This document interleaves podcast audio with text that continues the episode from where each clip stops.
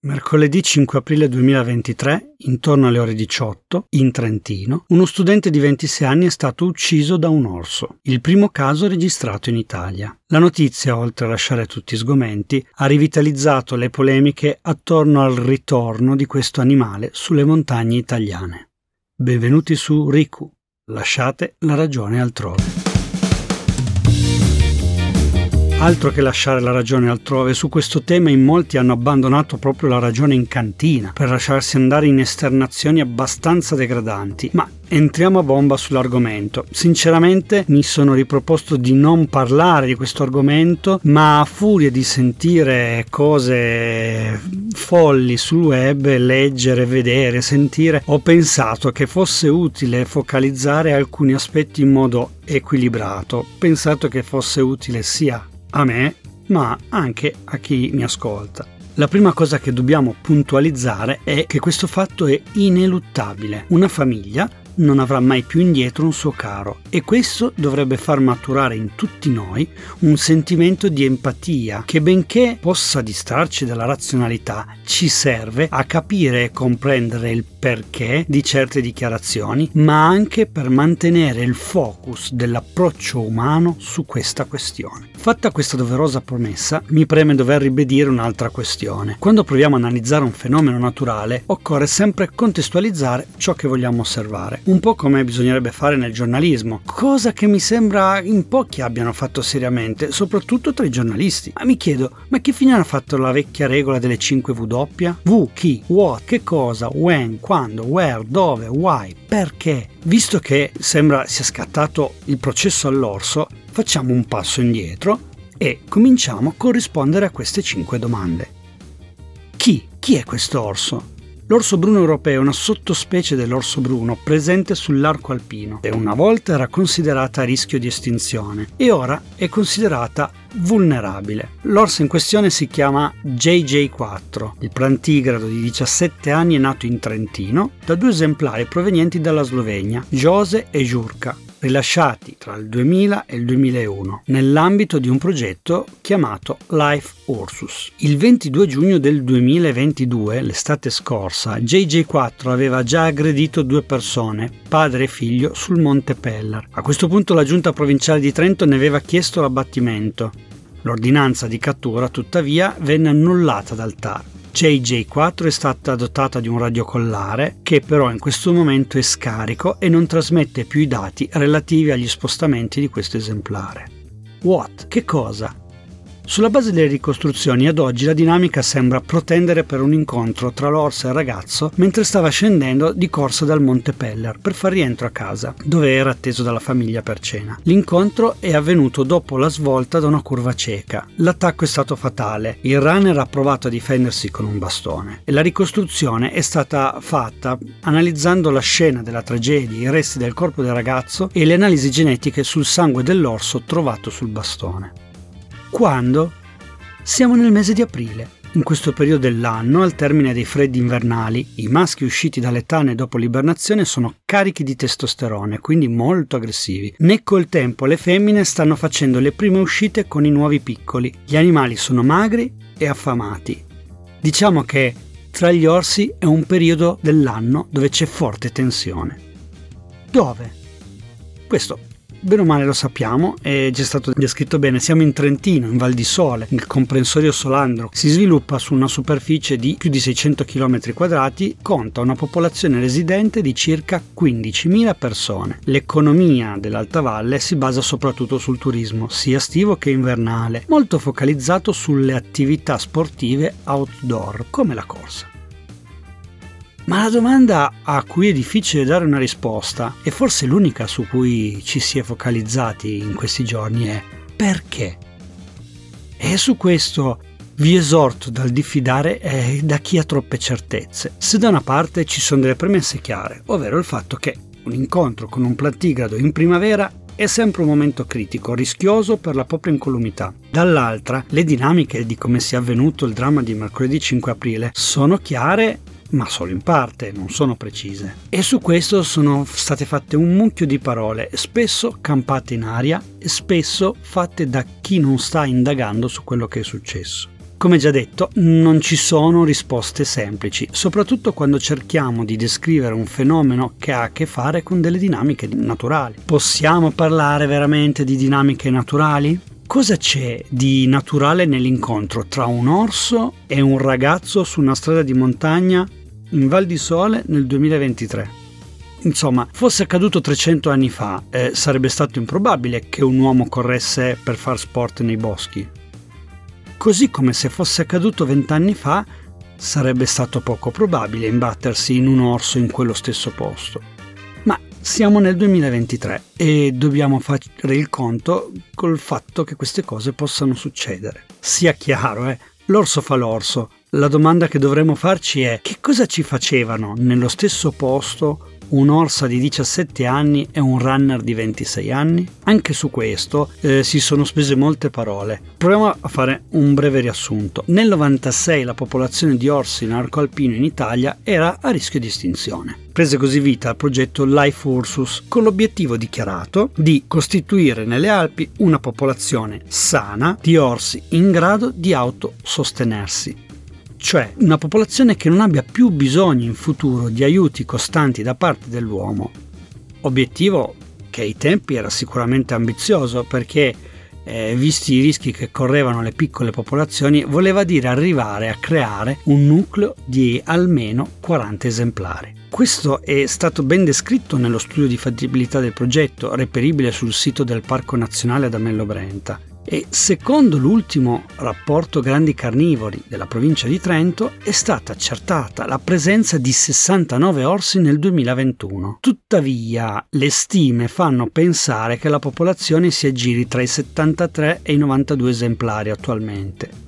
Naturalmente parliamo di stime. Quando leggiamo questi numeri dobbiamo sempre prendere in considerazione quando sono stati fatti i rilievi e quando sono stati validati i dati per diventare ufficiali. Basta per esempio considerare che se parliamo di oggi e ci vengono esposti i dati del 2021 c'è un ragionevole sospetto che i dati siano differenti. Banalmente, essendo appena terminato l'inverno, possiamo pensare che ci siano orsi che non hanno superato l'inverno, orsi denutriti che non riusciranno a riprendersi, così come cominceranno a circolare i nuovi nati. Quindi quando sentite questi numeri prendeteli sempre con il giusto spirito, ovvero col fatto che siano delle stime. Tornando al progetto Life Ursus, possiamo dire che di fatto è stato un successo, l'obiettivo è stato pienamente raggiunto.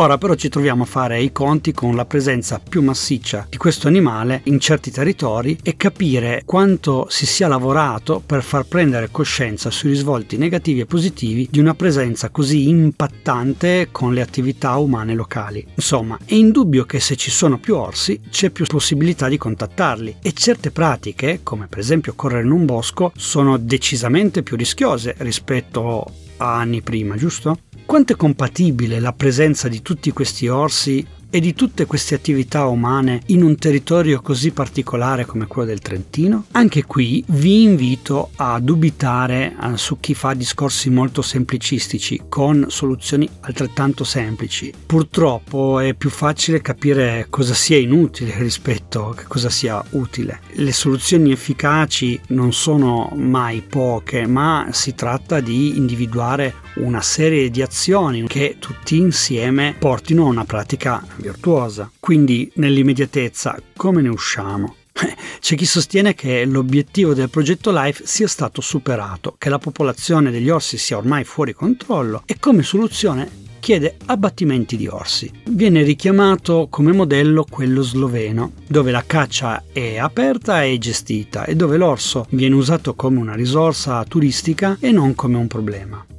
Peccato che è sempre una questione di contesto. Le Alpi nord-orientali dell'Italia non sono la Slovenia. Sicuramente una gestione comune transfrontaliera della specie è utile e anche auspicata dagli esperti del settore, in quanto eh, gli animali non conoscono i limiti amministrativi, ma solo quelli geofisici. Quindi avere una strategia uniforme eh, di sicuro è una strategia vincente. Basta però eh, cer- fare delle ricerche in rete per scoprire che in realtà la tanto decantata realtà slovena eh, della gestione attuale dell'orso non sia veramente apprezzata da tutti.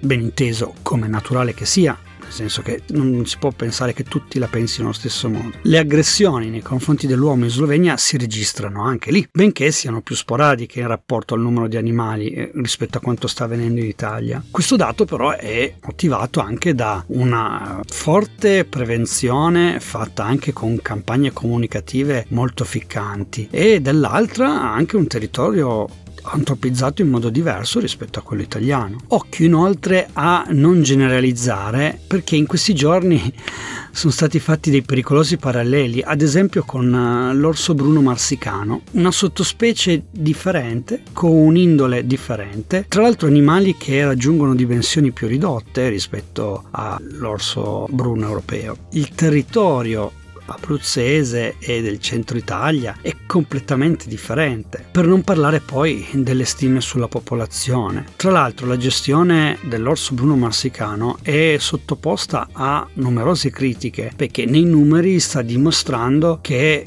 questa sottospecie sia ancora in pericolo e le morti compensino le nuove nascite, addirittura con un trend negativo. Questo soprattutto a causa di morti imputabili a fattori umani. Quindi diciamo che come modello non è proprio da prendere ad esempio. Cosa dire poi di chi mette in un unico calderone tutti i carnivori, mischiando orsi, lupi, linci e a questo punto direi io perché non aggiungerci le tigri? Veniamo infine ai problemi di tipo culturale che vedono una contrapposizione tra due tifoserie differenti. Per anni si è lavorato in Italia su un cambio di paradigma, soprattutto per la salvaguardia di specie a rischio perché considerate dannose per le attività umane. Specie che fino a qualche anno fa dovevano essere sterminate sono diventate a rischio estinzione ed è stata fatta negli anni una pressante campagna di convincimento sull'importanza di salvare gli animali a rischio, con la conseguenza che in certi ambienti certe specie sono ancora considerate un male da estirpare e in altri ambienti certi animali sono stati elevati ad animali totem, intoccabili, la cui presenza va sempre difesa a spada tratta. L'orso si trova proprio in mezzo a queste due fazioni. Da una parte c'è chi non vuole più sentir parlare di orsi, dall'altra chi vorrebbe salvare ogni singolo orso, dimenticando che in termini conservazionistici l'obiettivo è la salvaguardia della popolazione degli orsi e non del singolo soggetto. Potrei andare oltre su questo argomento e su questi ragionamenti, ma essendo una questione di polarizzazione, ognuno di noi ne è coinvolto e ognuno di noi è già dentro questa polarizzazione, ognuno di noi ha dei preconcetti e sicuramente io non sono la persona in grado di smuoverli muoverli. Se voi pensate di non essere coinvolti in questo fenomeno, vi basti pensare che a molte persone dà fastidio anche solo l'utilizzo di codifiche per individuare i singoli soggetti. Vi siete mai chiesti perché gli esperti un orso lo chiamano JJ4 e non Mariolina? Il concetto è proprio quello di gestione, lontano da una visione fiabesca della natura per un approccio razionale. Nello studio di una popolazione come quella degli orsi è importante poter osservare con adeguato distacco il comportamento di ogni soggetto, senza farsi influenzare. Per questo ci sono delle sigle e non dei nomignoli. JJ4 è la figlia numero 4 di due orsi le cui iniziali dei nomi iniziavano per J. L'utilizzo di nomignoli è una tecnica comunicativa utilizzata dagli estremisti del mondo animalista. Creare un legame affettivo verso un singolo soggetto crea quell'empatia che ci fa focalizzare solo sul singolo, perdendo di vista il resto della popolazione e la sopravvivenza di quella specie.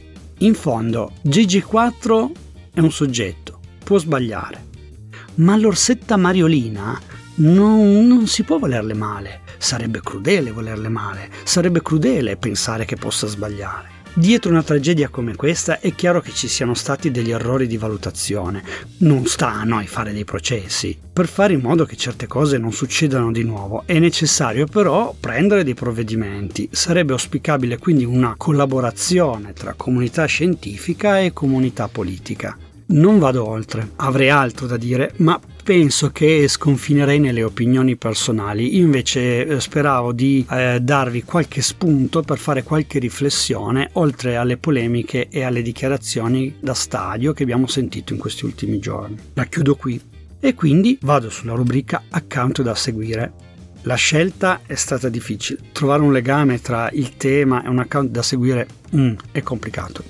Però ho pensato di fare una scelta abbastanza attinente. Infatti vi consiglio di seguire l'amico Giuliano Milana, laureato in scienze naturali, dottore in biologia animale e cacciatore. Non mi trovo sempre d'accordo con le sue riflessioni, ma le trovo sempre molto molto interessanti. Quindi vi invito a seguirlo, lui è presente sia su Facebook e su Instagram. Come sempre in descrizione ci sarà il link al suo profilo.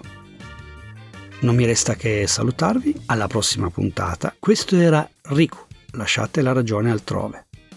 Ah, ricordatevi, attivate le notifiche sulla vostra piattaforma podcast per essere aggiornati sull'uscita delle prossime puntate e condividete. Grazie, alla prossima. Ciao ciao. La musica è Upbeat Forever di Kevin MacLeod in Competech.com, licenza CC BY 3.0.